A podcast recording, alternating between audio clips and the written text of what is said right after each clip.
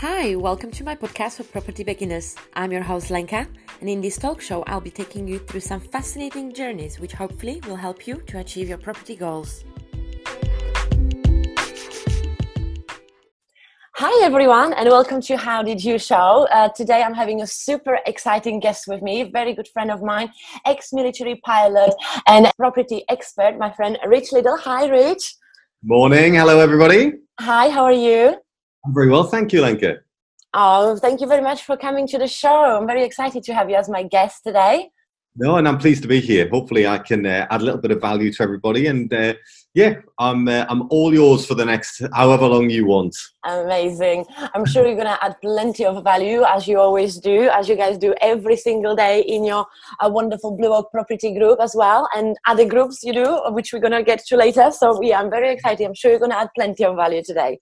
No um, so can you tell us a little bit about you? Who is Rich Little for those who don't know? Right. So yeah. So as Lenka said, I'm uh, I'm Richard Richard Little. Um, so I've been uh, property wise. I know this uh, property podcast. I've been investing in property since 2003. Was my first uh, purchase, should we say, of a property, um, and it was a property that I was going to live in. Uh, it was a little two bed cottage. I still own that today, and basically it was on moving out of that cottage, which I subsequently rented. I became kind of the accidental landlord, and it was from that moment onwards I kind of saw the power of property. But before that, um, as like I said, I'm, i was in the military. So I joined the military in '98. I know I don't look that old. You know, it's a good moisturising regime. But you're I, doing something very well. I joined up in '98 as a helicopter pilot um, and started uh, flying helicopters in 1998 for the Royal Navy.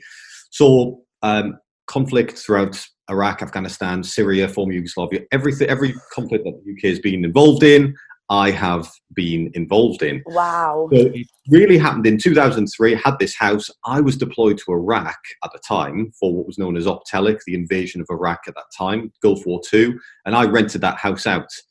So, and I didn't know how long I was going to be away. Nobody knew how long we were going to be away. So, hence, I just rented this thing out. Now, I ended up coming home, uh, well, seven and a half months later, and I just left it rented out. I then moved to Scotland at the time to fly search rescue helicopters uh, off the west coast of Scotland out of Ayr. And it was at that point that I thought, do you know what? This property game, looking at the money I was making just from that little buy to let, bearing in mind I had very little mortgage on it at the time, but I was it was cash flowing. I just thought, do you know what? Let's let's try and do this a little bit more. Mm. So that's it. Back in 2000, this by now we were 2004. I was working in Scotland, still in the military, and I basically started looking at property as more of a professional thing rather than just little amateur. Still doing it amateur because I was still in the military, but alongside. And at that point, I jumped into buy to let and HMOs in Glasgow. And HMOs in quite a big scale in Glasgow. Student HMOs in the West End of Glasgow. It was a booming era. So I was doing a lot of HMOs in that time. Um, following that period, moved again with the military. And again, I spent the, the next, from then the next years basically batting around the country, deployed overseas, but all the while building up alongside of my military time this property portfolio and this property career. Um, and just advancing that and advancing it really until we get to kind of 2010. I then started moving from HMOs and buy to lets, which I was doing, into more the conversions and the builds. So I started doing larger things. So I did a, the first was a, a derelict building, which I converted to a 14 bed all en suite HMO. I then did a 10 bed and then I did 16 apartments. So it was kind of moved into that, the, the development side. But it was still that, that very standard stepping stone of buy to let, cut my teeth, move it into something a little bit more uh, adventurous into the HMOs, move it into a little bit more adventurous, which was a development to an HMO, move it into a little bit more adventurous, which was a development into apartments. It's still that same stepping stone mm-hmm. thing.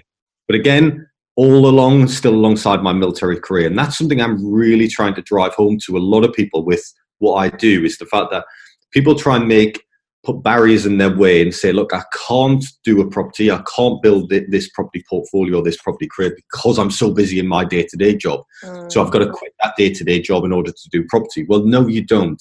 I always encourage people to build that property portfolio until it is self sustaining, until it at least not replaces that income, but doubles that income. Why? Because properties are very um, movable beast, shall we say. And actually, Unstable. yes, replace that, but let's say all of a sudden you've got an issue here. coronavirus hits and everybody moves out of your HMOs, all of a sudden you've got no cash flow. But if you doubled it, actually you've got a little bit of a, a buffer. Mm-hmm. Um, so yeah, time. What I what I really really try and emphasize to people is time. That everybody has the time. It's just how you prioritize your time. Because I've done it alongside of a deployed military career for 21 years, and I've been in property since 2003, and I've built that alongside. I only left the military last month, March 2020. I left. Prior to that, I'd done the pair of them all together. So I've only just gone full time into property. Um, yeah, so that's me. I'm very much a you know passionate about both property. Uh, property for me is all about solving problems. I'm more than happy to like go into that. You know, I a lot of people say, why are you in property? And a lot of people get into property because they want to say replace their day job or mm-hmm. you know they've got this defined goal of what they want. And I guess because I didn't get into property for that, because I was doing it alongside and I just liked the additional income at the time, I actually enjoyed the problem solving. I enjoyed seeing problems that nobody else could solve and solving them. And that's led to, you know, a number of massively, massively profitable deals. You know, so I was dealing with knotweed problems. Now, knotweed, where you are down in the south coast, it's not really an issue, but anywhere in the north, knotweed is a massive, massive issue. And it's a, a very invasive plant that grows um, around buildings and it actually makes properties unmortgageable. Mm. Now, years ago, nobody knew how to deal with this. And I was seeing properties that were valued at zero Okay, literally huge buildings valued at zero because only because of the, because the, of weed. this weed growing. Yeah, but you couldn't just cut it down. You can't just cut it down and put no. normal uh, weed killer on it. There was certain ways to do it. So I dug into how we could, you know, it, it originated from Australia. This weed. So I looked at how can we treat this weed. And lo and behold, I managed to pick up uh, one example. Picked up a building, uh, a property for just over a hundred thousand. I treated that weed, okay, bearing in mind that it was valued technically at zero because of the weed, but I paid just over a hundred thousand for it. I treated the weed and then got a new valuation of that property for three hundred and fifty thousand. so wow. by solving the problem, I immediately created, you know, two hundred and fifty thousand pounds worth of equity Amazing. by the problem. Um, and that's what I love about property. So mm. I love the problem, love to find a solution, and then have it capitalized, whether that's a vendor's problem, whether that's a physical problem with the property, whatever it may be. Um, so yeah, that's my passion is the problem solving, and then from there, you know, I've got um, you know I've got two kids, live with a partner, Amy, uh, who does a lot of the health and fitness stuff, which I know you love. My wife, uh, and you know, I've got George, who's a little terrorist. I've got, a, I've got an eight-year-old daughter as well. So that's what I spend a lot of my you know time outside of, of building property. But now my new venture is Blue Oak. Um, mm-hmm we're to, you know, Blue Oak is is really for me. Blue Oak is something that is going to be different to everything else. I mean, the topic for this show, uh, we yeah. chose an HMO, which means a house of multiple occupancy. And we, and I know that you have a few of those, and mm. you are a real property expert, and you're a very, very inspirational guy. So I was hoping that you could maybe share with us a little bit of how did you get your first HMO, and where did you go from there, please?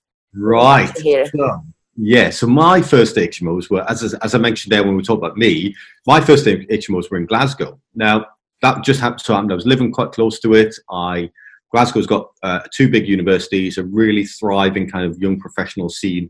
Most people think of Glasgow actually, um, you know, certainly coming from England, you know, I'm in English, you look up at Glasgow and you don't think it's a nice place. Actually, Glasgow is a beautiful place, a beautiful city, but it has these, like any city though, I guess, it has little rough areas you know, it's got the very um, the football orientated area, and that used to reflect down to me being an Englishman of oh, it's, it's a bit of a rough city. Well, actually, mm-hmm. it's, a, it's got a beautiful area to it, beautiful universities. And I, we used to go there when I was working in, in Ayr quite a lot to, you know, go out on weekends, go shopping. And I noticed there was a big student population. Now, this, this again, you know, we're, we're talking back in 2007, well, six and seven it was at the time. 2006 is when I took my first HMO there. And I realized that, you know what, let's do some HMOs. But they weren't HMOs as you might think now. But it, I, I cut my teeth, shall we say, in dealing with multiple tenancies. So then it was simply what are called tenement flats, four, five bedroom flats in a building. And I would just be putting five students in them. Okay, there were no rules, no regulations. You didn't have to do anything. But what that did do is it meant I I kind of cut my teeth in dealing with multiple tenancies, dealing with multiple people or people moving in and out at different times. Now that was my first HMO, and it was a very very it wasn't easy to run, but it was easy to get into, shall we mm-hmm. say. Um, but what it what it showed me as well is how um, one property could be producing far far more income than just a single buy to let. A good analogy for that, you know, it's by carving up that property and getting a lot more money from that one property than you would potentially from a from a single tenant. A good analogy you could say um, of a, of an HMO and why it makes you more money, should we say, is um, let's take it. Let's take a cake. Okay, let's take a cake that Costa Coffee buy, and Costa Coffee might buy their cake. Okay, for five pounds. So they buy a whole cake for five pounds, but they sell each slice individually once it's been carved up for two pound fifty each. Okay, mm-hmm. so ultimately a lot more from that by carving it up. And that's what we're doing with an HMO. We're taking one property and we're carving it up into smaller segments, i.e., rooms, and ultimately, collectively, you'll earn a lot more money from that. And that's why HMOs are attractive. Yeah. Now there's a lot of downsides and there's a lot of there's a lot of pros and there's a lot of cons with everything. We'll happily discuss those. Uh, but moving on into HMOs where we are now, HMOs are still in principle a fantastic investment strategy. The rules and regulations have changed considerably, and I'll touch on those uh, now. Um, and that's what I would say as a beginner getting into HMOs.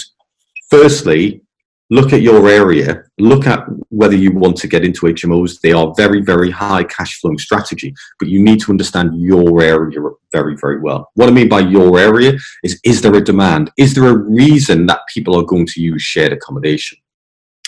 There's a massive shortage of accommodation in the UK as a whole. Okay, so wherever you are, there will be a demand for shared accommodation. It's just how big a demand that is. Are there universities? Are there hospitals close by? Are there building sites, large construction sites, large developments going on?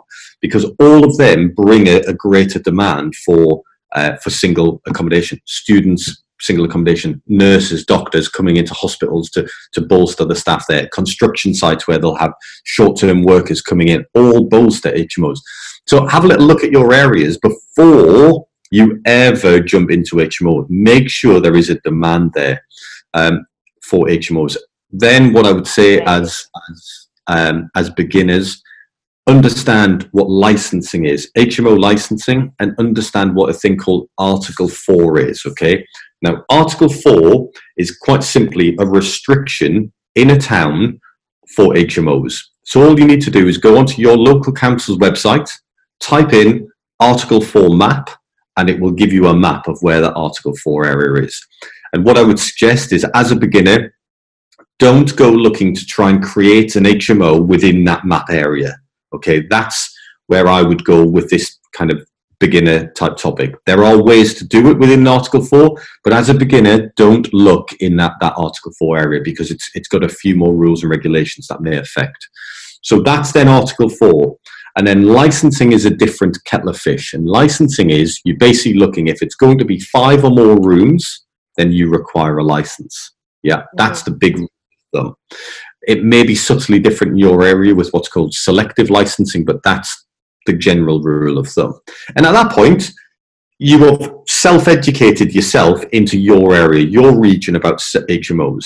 And that's really where you need to begin. That's self-education. It's not about going to get an HMO course, not about going to do this, that, and the other. Uh, about learn self-education. Learn about your area. Learn about your goldmine area. Learn about the licensing in your areas. And at that point, you can decide whether an HMO strategy is for you or it's not for you. I would categorically um, say to everybody, um, HMO should be part of everybody's portfolio because it allows a diversification and that's the key really with property investing is diversify your your assets and your tenant base so we're not all single lets we're not all hmos we're a little bit of each okay? And i massively massively like a, a diversified portfolio Right, interesting. Uh, now, when you mentioned you, you mentioned about the licensing, so obviously for those who are just starting out, um, as you said, the, the, the licensing and everything was changing, regulations were changing uh, recently. Was it October 2018 as well when the yeah. HMOs regulations changed? Um, everything got much more stricter as well. Um, from obviously, I don't know about that, that much like you, but what I, I what I could suggest to the beginners out there is that if you are not sure if you need a license, just check with your local council because every council is also different. So there is around one standard rule for HMOs in the UK in general, but every council is different as well. So I think it maybe depends on how many they are in the area, or I don't know. But it's always better to check with the council if you're not sure if you need any, if you need a license.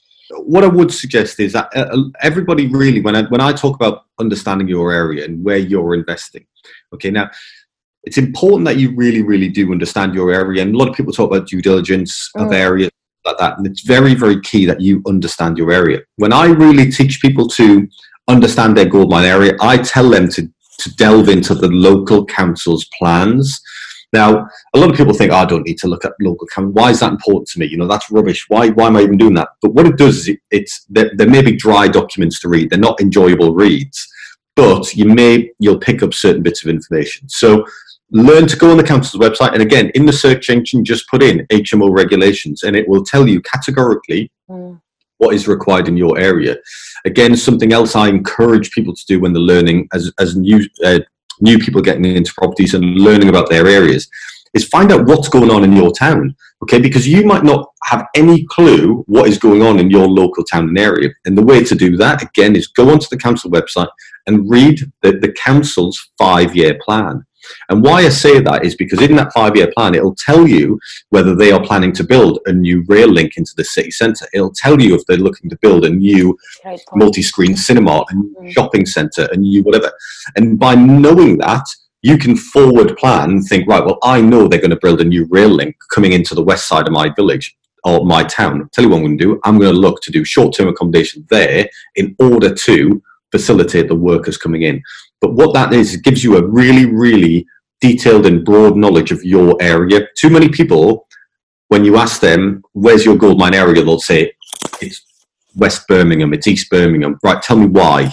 Mm. And they'll say, well, it's because it's on my doorstep. But they'll not know what's going on. Other nice. than that, they'll not know what's going on in that area. It comes back to passion. If you're passionate about it, you've got to know it intricately. I can categorically tell you when you know, around me, they're planning to do certain things, and I then know is it going to be a good time to invest? Is it going to be good to do this? It might be now or it might be 12 months' time. But again, know your area intricately. And that goes with HMOs as well, because it'll tell you we are we, haven't got an Article 4 area, but we're planning to implement Article 4 potentially in December 2020. Right. Note to self, if I want to do an HMO, I need to do it now, mm. or I've another rule and regulation that I'm going to have to deal with if I do it after December.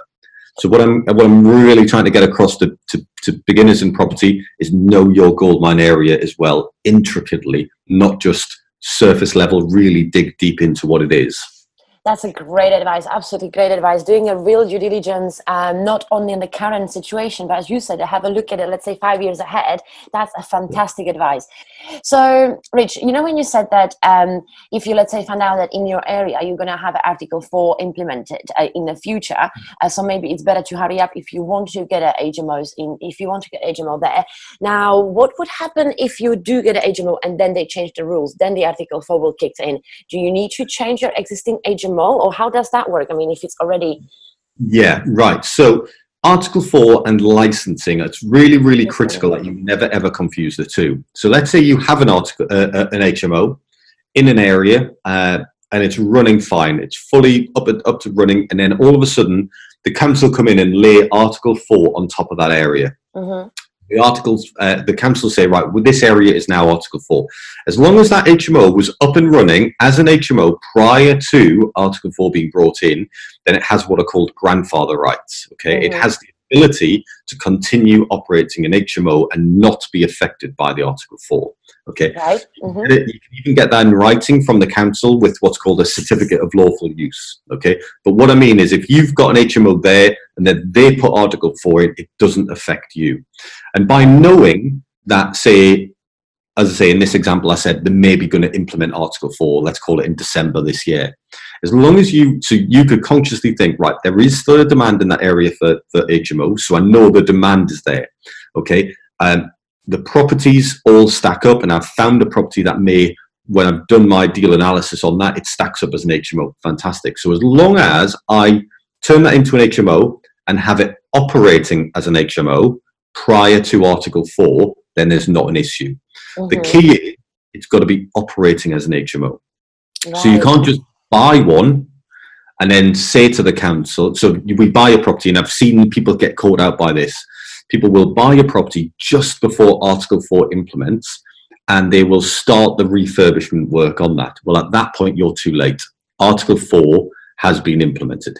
You've got to have bought it, completed any refurbishment works, and put a tenant in or tenants into that property. Right. The tenants may only be in there for one day, okay, before Article 4 comes, but you've operating it as an HMO, and that is critical. And this is where you, real good, intricate understanding of the, the rules is is important. But you know, don't get confused about it. You know, it's not rocket science. HMOs. Mm-hmm. HMOs are quite simply carving up, like I said, with the cake analogy, I simply carving up a property.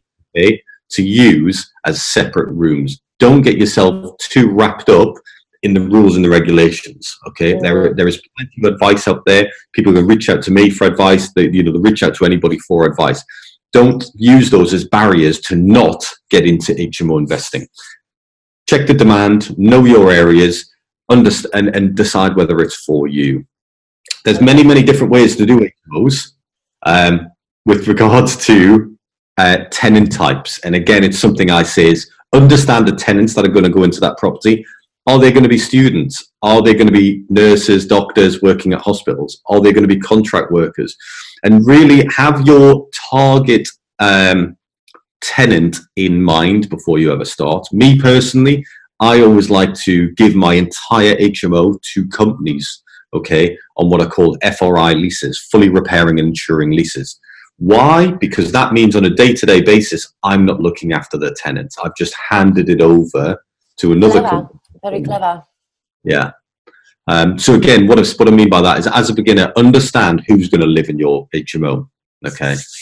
Amazing. So, which that means obviously that comes with the due diligence, as you said, knowing the uh, uh, a little earlier on so the due diligence it's hugely important for everything from sourcing the property to uh, to the uh, you know the area, who's going to live in the who's going to live in the area, what's going to happen in the area. So it's all a lot to do with a proper, really, real good due diligence. And as you said, the rest it's not a rocket science, and it's no need to overcomplicate it. So of course it sounds maybe complicated for someone who's just starting out and they don't really understand it, but it's so uh, hugely important to understand it's not it doesn't need to be that complicated.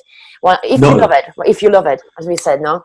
Yeah it is. and i'll give you another little a little bit of a gem which is kind of good advice to people which i find that people don't really do. It's um, say you're looking at, at hmos you're looking at the properties and you want to get into hmos but you have no concept of is this worth the money? Like how much should i be looking at? How much is a property? What you know it's like like how long's a piece of string? How where do we start with this? Well learn again in your due diligence.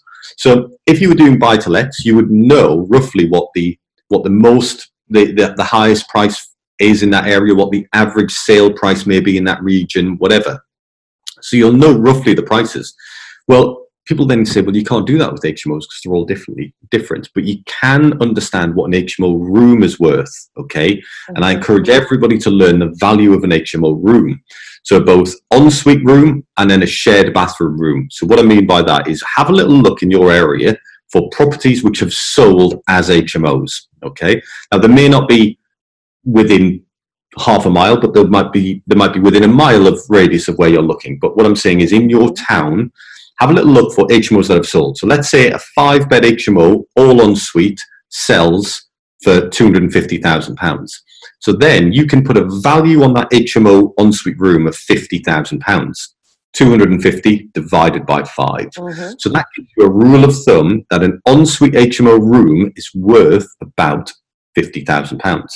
Then do the same with non ensuite rooms. So let's say we have a, um, a a five bed non ensuite with one shared bathroom house. Okay, uh, and that's on the market for 150,000 pounds. Okay, mm-hmm. 150 divided by five is 30,000. So now I've got two scales, two what are called frames of reference. So I know a non-ensuite room in my area is worth about 30 grand. Mm-hmm. An ensuite room in my area is worth about 50 grand. Now, why that is a good bit, again, of due diligence to have stored in the back of your head, due diligence to have is when you're looking at a property and you think, brilliant, I've got a building in front of me that I can convert into a five bed all ensuite HMO and it's on the market for 150 grand. Mm-hmm. Going to cost me 50 grand to do the work. Therefore, I bring that in at 200,000. The average cost in my area for a room is 50. Therefore, this val- I'm manufacturing this building for 200,000. Therefore, it's a good deal. Tick. Yeah. Nice. Yeah. Does that mm-hmm. make Absolutely. Where that would go wrong is let's say there's a building on the market for 250,000 and I'm going to make that into a five bed HMO and it's going to cost me £50,000 to do it. So therefore, we're £300,000 in. But I've already know that an ensuite room is valued in my region at 50 grand, but I'm going to spend 300 doing that. Well, it's no longer cost effective. You may as well go and buy an already converted because you're not going to get your money back out of that property. So it enables you on the spot to look at a property and it's that level I always talk about being able to do fast deal analysis, fast mm-hmm. due diligence on a property. And it's all it's having this pre-work, this pre the, the these this work done in your head and stored in your head that enables you to do fast on the ground due diligence on properties.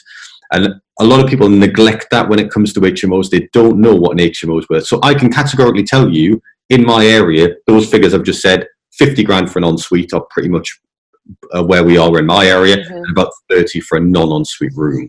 So it's just knowing that is very, very powerful. Wow, that's a great advice. That's not only for the beginners out there, that's for anybody. that's a yeah, fantastic, yeah, yeah. fantastic little trick to, as you said, now how to evaluate, how to, how to really think uh, what, what house you, sh- you should go for or you could go for if that could work, if you could make money or your money back. That's fantastic advice. Thank you, Rich. Um, what about, because that now this is, uh, you're talking about a property which you would look to buy and then turn into HMO.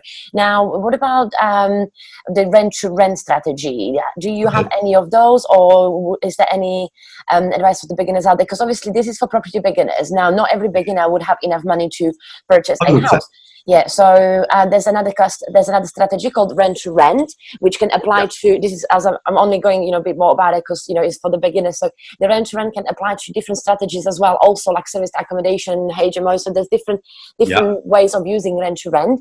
So can you maybe give us a little bit of advice how how how beginners can start doing hmos without having any money? Yeah absolutely yeah. Yeah rent to rents are a brilliant way to get into hmos um, and the reason they are so good for getting into HMOs because it, it, really gives you a starting step in there, as in a far, far lesser starting capital.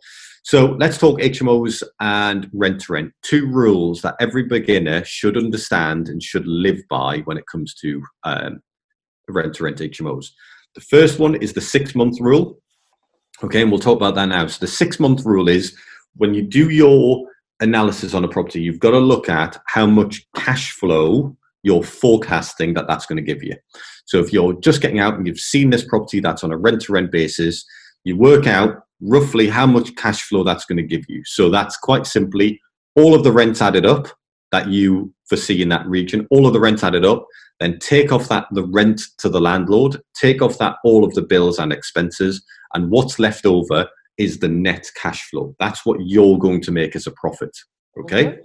Now, that net cash flow times by six, six months. So let's, for example, call it a thousand pounds per month. Mm-hmm. Therefore, in six months, we'll have six thousand pounds.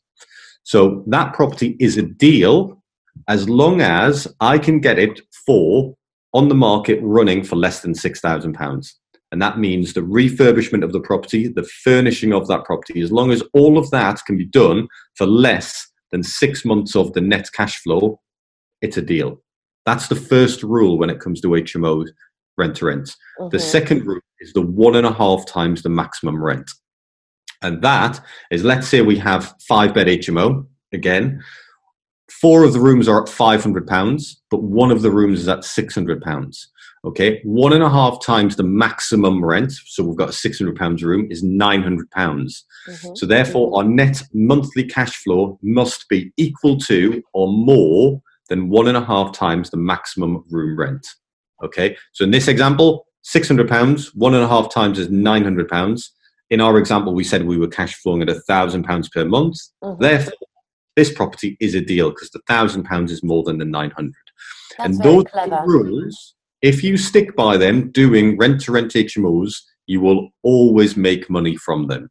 If you don't use those rules and you just think, ah, oh, do you know what? There's a there's a property there for rent. It's already an HMO. I'm going to have it. And you haven't analysed it and used those two rules, you will, and I guarantee it, you will lose money. Wow. So by using rent to rent, it's a massively, massively powerful strategy to get into the, this field very, very quickly.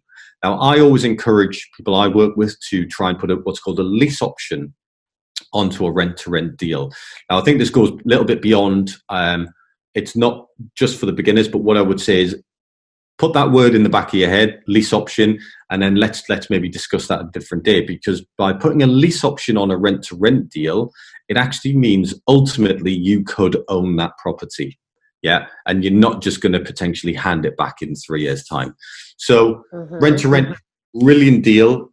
Where rent to rent falls down is that people don't analyze them correctly. So we'll come all the way back to the beginning which is analyzing the deal correctly ensure that you analyze it. Keep those two rules six month rule one and a half times the, the, the, the rent in the back of your mind. And as long as they both work you will not lose money on that hmo Great advice again. Fantastic. Thank you, Rich. Uh, now, as you said, we probably shouldn't really talk about that much as uh, I mean that particular topic uh, yet because it's not for beginners. But I'm hoping that maybe one day we can do a whole episode on that because that'll be amazing. Uh, but just very quickly, I personally didn't know either that you can do lease option on the rent to HMO property, uh, rent to HMO deal. That's that's fantastic. That makes me want to do it now. yeah, I want to do well, some it's not a, it's something for you to negotiate with that landlord. Of course yeah. You know it's a case of i just prefer to the ability to one day own that property rather than just thinking i'm going to take this off you as rent to rent for three years. I'd want to i'll take this off you for three years but i want the option to buy that in three years time at this mm. price. And that allows you because ultimately what rent to rent? Rent to rent is just a it's a short term strategy as such because if you're always handing them back in three years, then you've got to be you've got to keep finding new properties to add to that portfolio. Otherwise, in three years' time, this one will get handed back. We've got to have found something else. You know, it's a stepping stone type process. So ultimately, if you're getting into rent to rent, you've got to go into it with the vision of ownership. You've got to want to own your own properties, want to build your own portfolio. Mm-hmm. There's a lot to be said for controlling properties, okay, which is what rent to rent is. But ultimately, if you want to, to grow sustainable business and grow financial freedom, even though I hate that term, it is a, it is a, you know, it is truthful that if you want to build financial freedom, you do need to build up your own asset base. Sure. And that's what adding options to something enables you to do. Otherwise, you're just going to keep. It's like deal packaging. Deal packaging is a. It's deal packaging is not a, a property strategy. Deal packaging is a, a you're a salesperson. You t- it just so happens that the the thing that you're selling is a property, but ultimately you're selling. Mm-hmm. You need to turn deal packaging. Those who deal package, you need to think right. I'm deal packaging, but I'm going to build up that pot of income in order to purchase my own asset base in order to grow my property portfolio. Otherwise, you'll forever just be a salesperson. Which is a hard work as well. So deal packaging, it's a you're doing the the, the legwork on the ground, which is a lot of work, lots of negotiation. Lots you need to do lots of networking because you need to find the investor, you need to find the property, uh, then you need to secure the you know the amount so you, the investor is happy to purchase. It's a lot of work involved in it, and as you said, if you're gonna keep doing this forever, you're just going to have to work really really hard forever. So yeah there's always a different way of um, yeah uh, so same like with venture and I, I can see what you're saying that it's just not it's not a strategy ideal strategy maybe forever if you're thinking about scaling bigger um, you know and having a bit more freedom one day. brilliant, brilliant stepping it's a brilliant stepping stone like rent to rent is a stepping stone into HMO ownership. If you're doing rent to SA, I would still encourage people to, to want to get into SA. So it enables by doing rent to whatever that is, mm-hmm. that's a tool, okay, to understand the intricacies of that strategy. But ultimately, you want to be buying your own property. Absolutely. Then say because by the time you've got that, you understand the intricacies of, of that strategy. So you've got to you've got to view it for what it is. It's brilliant cash flow, okay, mm. but the long term legacy of it, you've got to then plan that as well of course because as again for, for, the beginners out there is the yes, you said rent to rent it's fine it's great it's a great way of making um, you know some some some cash um, until you if if that's something you want to do if you if you if you're looking to purchase properties in the future because ultimately what the what the um, uh, what the beauty of owning property is that you also get your capital growth. So with rent to rent yeah you get your monthly cash flow but when you own the property you get your monthly cash flow but every single year well hopefully if you do if you do good due diligence and obviously if we're not talking about market crashing or something which obviously is not happening every year um, you you're also getting the you know the capital growth on your equity so on your property so that's that's absolutely um, uh, ideally that's the goal for, for for for most of the people who's going into the properties yeah. so yeah that's a that's a great advice. Uh, so you gave us some uh, some fantastic advice in regards to how to how to source the property. Uh, what about how to um, uh, now when you when you do the right due diligence, you, got the right property, either rent to rent or you buy the property yourself. Uh, do yeah. you have any advice on how to um, how to fill the property with the people? Where, where do you look for right people? Do you need any special contracts, perhaps?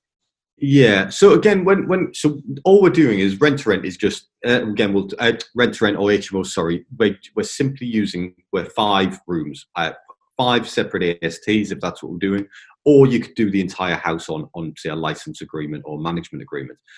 How we I always outsource that, so I always use local agents. Okay, so there's a lot to be said about, and again, it's where you want to where you see your business going if you're going to use an agent, ensure you use a specialist HMO agent. Okay, not every rental agent is uh, is specialist in HMO. Mm. Sure that it's a, an HMO letting agent, and they'll be able to advise you. You know, it might be a student-specific HMO letting agent. It might be one who's looking for contract workers, etc.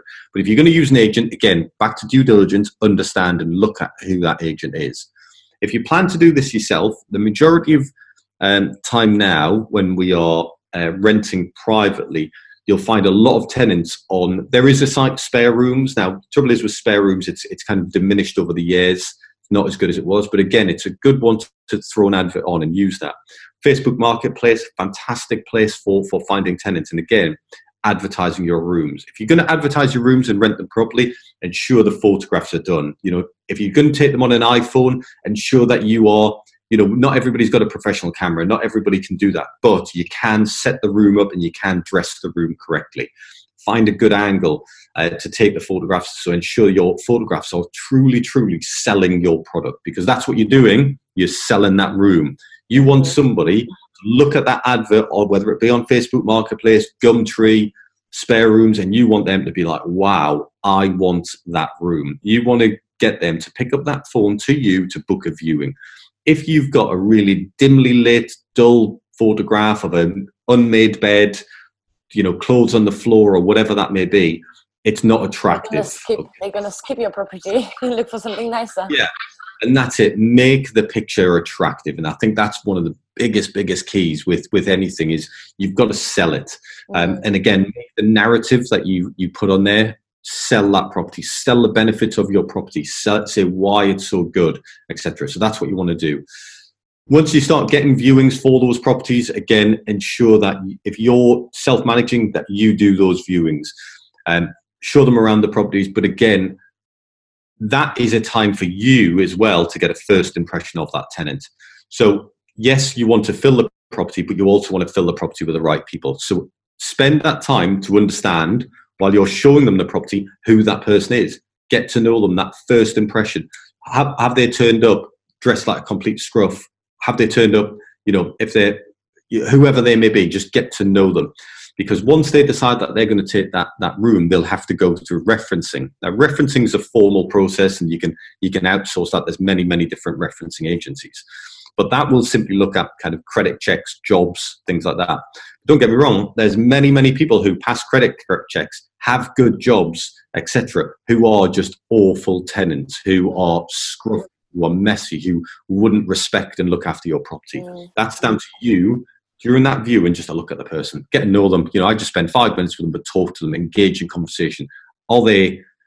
Do, do you get the impression that they're going to have zero respect for your property? If that's the case, I, I would highly recommend that you probably don't take them. So what I'm getting at there is, if you're going to self-manage it, make sure the pictures sell. The pictures and the narrative sell what you're you're you know really sell that that the, the property itself ensure that you do the viewings yourself, or if you're not doing them yourself, and whoever does them, ensure that that person speaks to and gets to know the tenant and do your referencing correctly, okay? Because to get five good tenants in that property, okay, will they'll then hopefully stay for the long term. If you get four good tenants and one that's past referencing, but actually is a bit of a you know a bit of a messy person, no res- no has no respect for the property. What will happen? It'll scare the other four away, and all that'll happen is those other four will move out as soon as their tenancy agreements have expired. So that would be my biggest bit of advice if you're going to use self, start self renting yourself. Moving forward from there, the management of the property.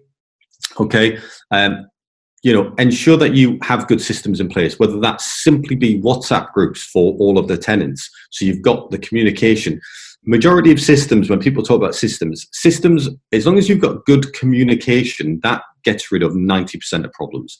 If you're communicating effectively actually you'll get rid of 90% of problems. So little things like that a whatsapp group which is for urgent pieces of information you know to, to relay whatever to visit the property to keep in touch and keep uh, communications with those tenants will go a long long way to ensuring that that house runs smoothly Amazing. That's another fantastic advice. Uh, now, can I just add uh, to it? I I heard because obviously I don't have HMOs. It's just something from um, what I'm what I'm learning you know by, by talking to people is that when you're also self um, managing your property it's handy if you are the one who goes let's say the in, in, in the once a week and clean the uh, communal areas for example the reason for hmm. that is that you are you seeing yourself uh, the state of the property how they're treating your property um, and mainly things like condensation and mold because obviously when you have your uh, your tenant you can't really uh, no matter how how much you will speak to them, does, they, you can't really get, you can't ever get guaranteed that they will uh, be opening the windows often enough, you know, and the, and the filter property is basically really really important for you to see as well how the property looks like. So it's just a little tip, especially in the beginning, if you're self managing, if you're the one who uh, you know keep an eye on the on the communal areas, uh, especially in the beginning, if you want to save some money, perhaps it's an extra bonus is that you see the the, the state of the properties yeah. in there. Hundred percent. You know, even if it's not for the cleaning, the regular inspections are important. Not just for the kind of the the condensation, the treatment of the property, but also, you know, again, you you will. Nothing will shock me with regards to, to tenants, but I've been into properties where you know that because ultimately with an HMO, you as the landlord or you're picking up the bills, so you're paying the bills. And I've been into many many HMOs where they'll have the heating on full blast, but they'll have all the windows open. Oh. Okay, so it's just that go in there. So if you're doing regular inspections, you can see that. But again, a lot of that is down to re-education. So quite simply, if I go in and I see that, I'll simply say to them, guys, would you mind? Here's the thermostat. This is how it works. This is what you need to do. Okay. There's ways to alleviate that. You can put in electronic thermostats, hive type systems where they're remote. But again, it's if you just educate them, do you mind if, if it's cool, just turn that down and keep your windows closed? Usually, communication, good level of communication, you've found the problem. Like I've said at the beginning, I love to solve problems. You've found the problem, you know the solution, you've communicated the solution, and it won't happen again. Fantastic. Uh, hopefully, exactly. I was about to say that because it's a people's business, you're always going to have different, you know, not everybody's always um, the way how you dreamed about you know you know is going to get your ideals attendance. Well hopefully yes but that doesn't you can't guarantee that when you're going into this game because it's a people's business and you just never know what characters you get. As you said the only thing you can do is is to try to get as as um, prepared as possible do, do, do due diligence go with your gut feeling etc etc but then obviously it comes with risks as well. Of course it does you know you can't just it's not a everything's just pink glasses isn't it? Uh, you have to be ready for anything really. But hopefully with as you said with the right communication with the right procedures with the right system in, in place hopefully you will avoid any um any what would we call it any what? Any massive shocks at least. any massive shocks. Exactly exactly. Because of course that people you know you don't want to be thinking negatively as well you know like people are most of the people are genuinely nice. They just want to live in a lovely place. So yeah we you know you can't put everybody in the same bag exactly. Exactly. So okay so now we have we covered how you're going to find a property how you're going to fill the property now how you maintain the property. Um, now um, is there anything else you think that um, beginners should know when you're running HMO is there any other like a golden tips from rich little for like while you while you already have i think what i would say is when you're running them okay you've uh, before you ever bring in an agent or bring in somebody else to do it, ensure that you have done it yourself. Okay, so you understand the process. Great. What I would well. looking at this as a business, and you're looking at taking on two, three, four, five, six HMOs, whether that be as rent to rent or whether that be um, owned, then you do need to start looking at outsourcing that management. Now, whether that be a local agent that you trust, that's fine. But I do encourage people to do it themselves initially so you can understand the pitfalls, the downfalls, where you know those, those sort of things. But I think with HMOs, I think if, if people did a few things very well, they would make their HMOs far far more successful. First one, like I said, my my golden tip would always be the due diligence. Due diligence on the area, due diligence on the property themselves, whether that be rent to rent or whether that be to own. Uh, when it comes to both of those, uh, when it comes to rent to rent, learn your two rules and understand those two rules. Okay, how they impact that property.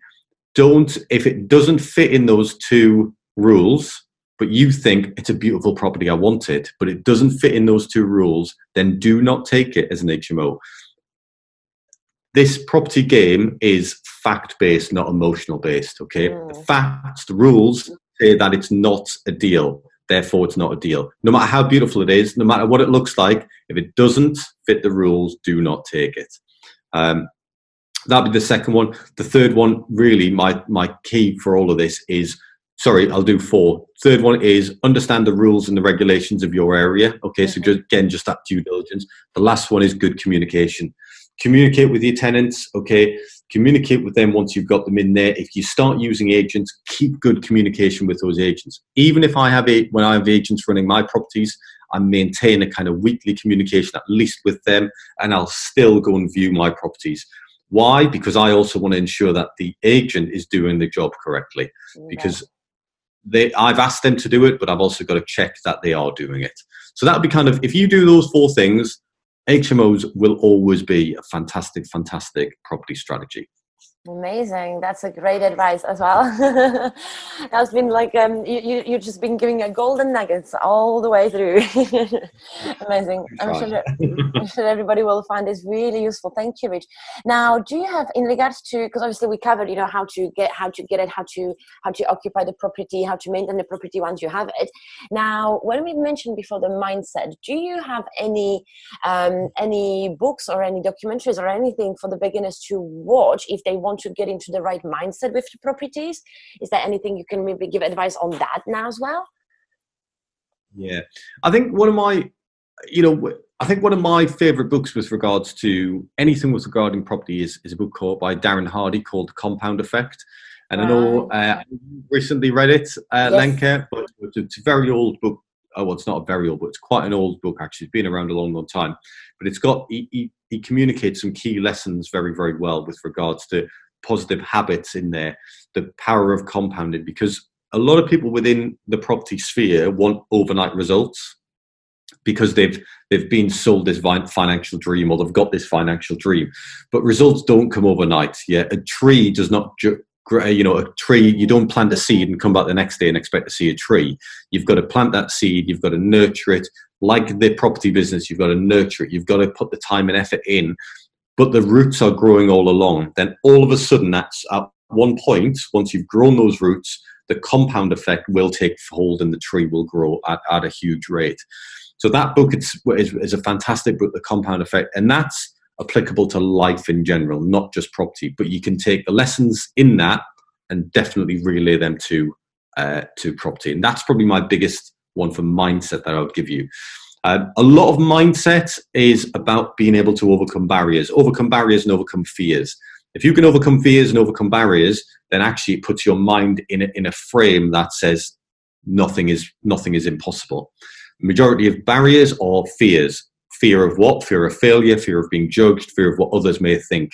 So whatever those fears are, whatever those barriers are, identify the barriers, look at them, okay, and then realize or look at each barrier in turn. If it's a fear of failure, right? Why am I scared of failure? Okay, how am I going to get over that? So I look, I then look at that, and I re- then I look at every aspect of doing the task, okay, to ensure it will never fail.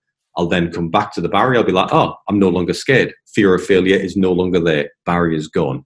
And by doing that with your mindset in whatever you do, it stops you putting barriers in your way, which will ultimately stop you doing the task that's going to take you to success. Amazing. You are very, very inspirational. I actually consider you um, as my mentor. I don't think I ever told you that, but you really are. You really are. And uh, oh, yeah, you. Um, yeah, you've got a great, great um, attitude towards um, is that correct towards mindset? No, that's not correct, doesn't it? yeah. oh, yeah, yeah, it is. It is it, it, that's right. You've got to have an attitude towards it. You've got to yeah, view. You've got to. Absolutely. You've got to look at those barriers. It's it's by identifying those barriers. By by firstly being honest with yourself, and a lot of that is just being honest with yourself and saying, "Why aren't I doing this?" I've and it's be like, "I've put a barrier in the way." Right. What's the barrier? The first step is identifying it. It's it's it's like the first step to you know if you're an addict or anything like that they say the first step is admitting it so admitting you're an addict admit that you've put a barrier in the way that's going to stop you achieving this task once you've admitted you've put a barrier in the way and you can look at what the what the barrier is and at that point you can take action to get rid of it so i always always question initially why you're getting into property and i think it's a question everybody should ask themselves is are you doing this purely for a financial reason? Okay, because if it's purely for I want the money and I've been told that property can produce this money for me, uh, potentially look at your reasonings for being there because you've got to be passionate about the medium that is going to bring you the money. Mm. The medium that is going to bring you the money is the property. If you're not physically passionate about property, you will never ever make this business succeed. So have a quick little, you know, have a think about yourself. Am I passionate about this? Now, you may not be passionate about property. I'm not passionate about refurbs, freaking hate them. You know, I'm not the person to go out and do refurbs because, but I know that. So I've identified that as my weakness. I'm passionate about other areas of the property business. So what I do is I bring in the relevant, the right people, the right teams to do that to ensure that at every one of these points from the refurb, the conveyancing, the, the furnishings, the lettings, those individuals, they're all passionate about their own little spoke of the hmm. wheel. I'm sitting in the middle and I'm passionate about running those spokes. That's my passion. My passion is running it. So what I'm getting at is have a question, uh, question yourselves about the passion. You've got to be passionate about property. You've got to be passionate about the medium that is going to bring you the money. And the reason I say that is because if you're pa- whatever, if you're not passionate about it, think what you are passionate about.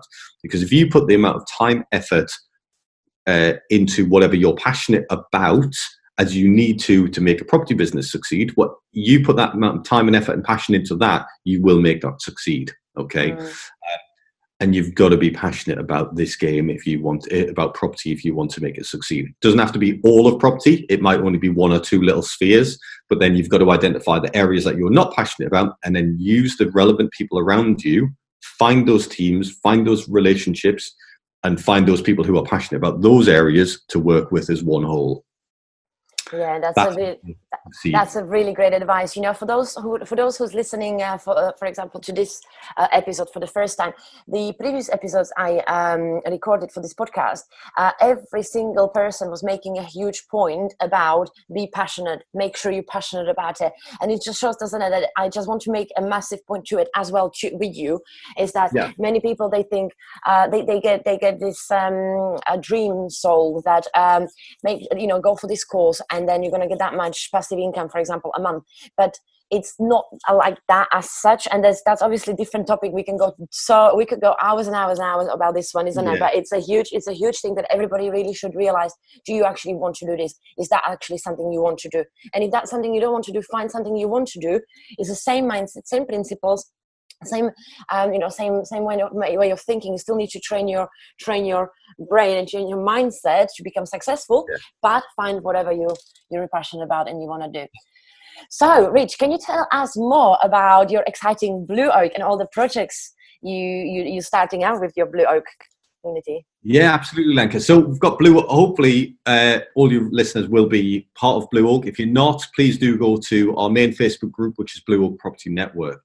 And what we're doing is we've just set out with Blue Oak to try and disrupt many spaces. We want to become a brand. We want Blue Oak to become a brand that kind of transcends many, many different industries from health and fitness, from personal development, from mindset growth. And really, it's about our three core values, which are open, honest, and ethical. And we feel if we bring those to whatever business we go into, okay, we will ultimately make it a success. And if we can relay that to you guys as well, and hopefully you bring open, open, honest, and ethical uh, values to your business, you will always make it a success as well. So it's just an open platform of shared information. We want to provide ultimate solutions for you guys to succeed. No ulterior motives, no selling. We just want to, to develop you all as individuals. Um, alongside of that, we've realized that actually in the property space, mindset, beliefs, vision is huge and actually personal growth. And so hence we set up Peak Performance, which is another group, Peak Performance by Blue Oak, where we look to uh, instill marginal gains in every single one of you through structured behaviors in order to gain peak performance. If you can improve, okay, and if we can give you some guided teachings to improve you by literally a tenth of 1%, okay, a tenth of 1% every single day, okay, in 10 days, you'll be 1% better. And you might think, actually, that's not a lot. You won't notice the difference. And to be honest, you probably won't notice the difference. But in a, in, you know, from then 100 days, you will be 10% better as an individual in the task that you're doing, in the work that you're doing, as you're in your diet, your fitness, whatever it may be. So that's what we're doing with peak performance to grow every individual to be better as people, better as individuals, and better as humans, because ultimately that will grow your business.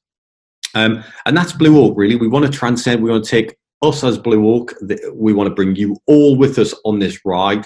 And as I say, we are just an open, honest, and ethical community. So please, if you're not part of any of the Blue Oak groups, go and join Blue Oak Property Network, Peak Performance by Blue Oak, Health and Fitness by Blue Oak. Get on them all get involved. And, uh, you know, as I say, we hold monthly events once.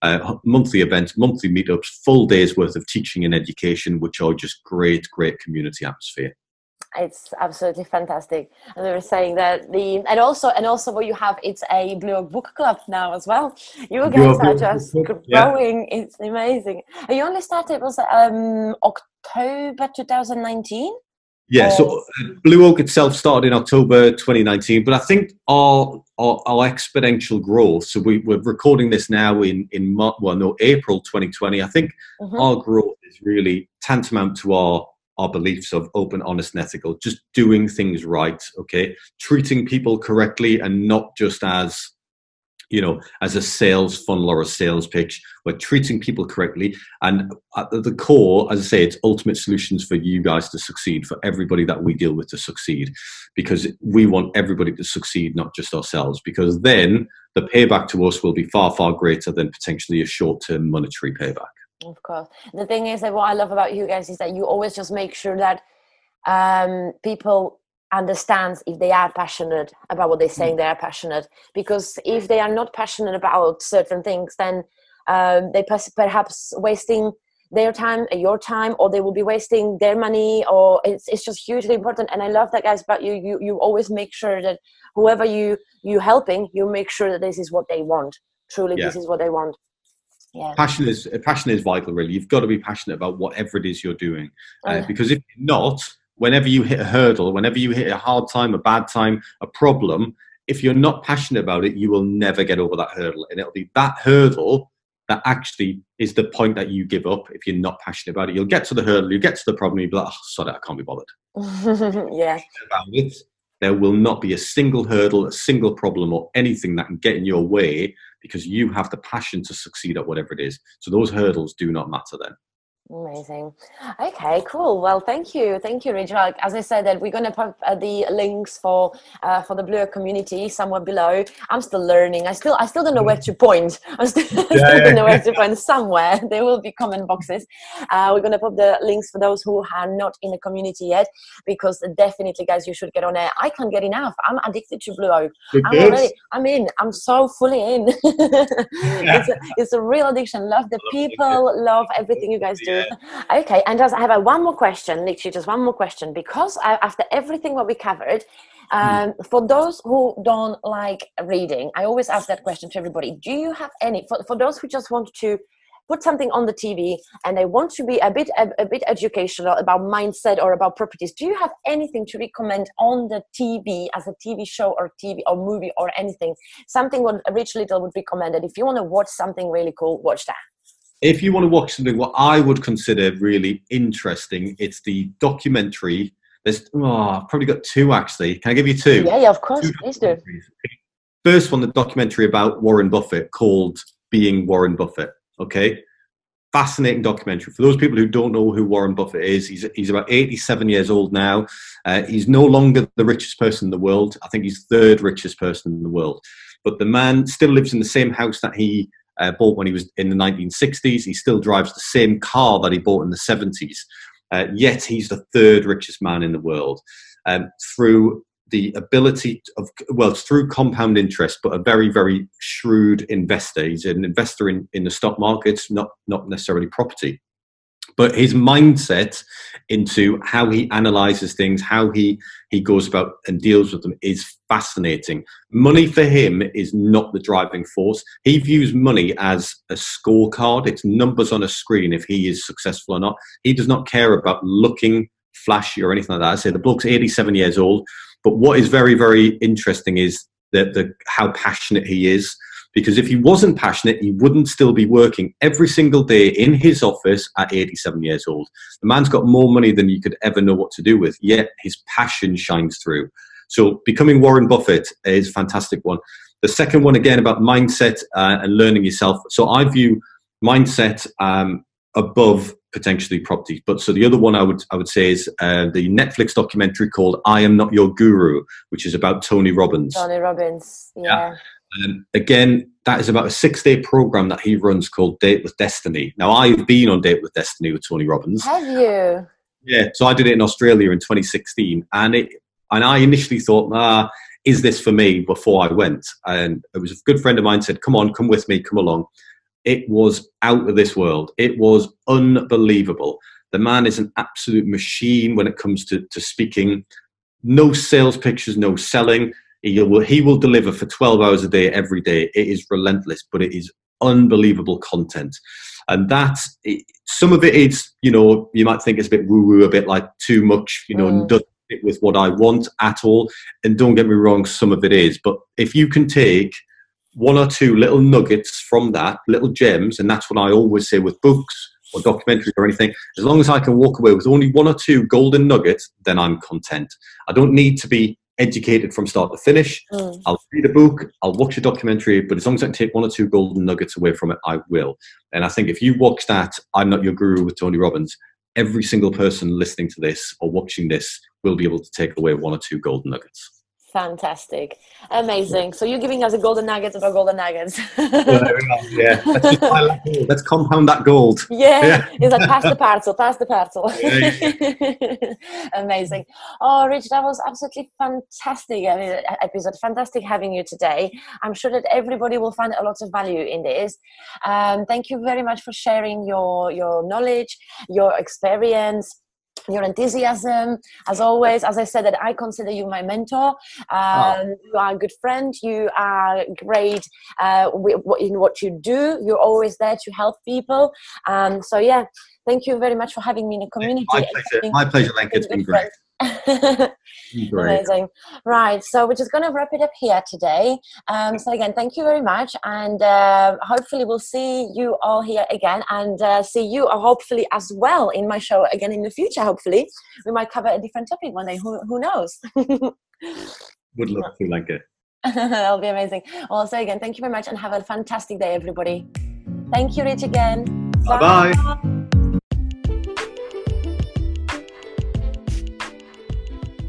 Thank you very much for tuning in today. Hope you found it useful and see you all very soon.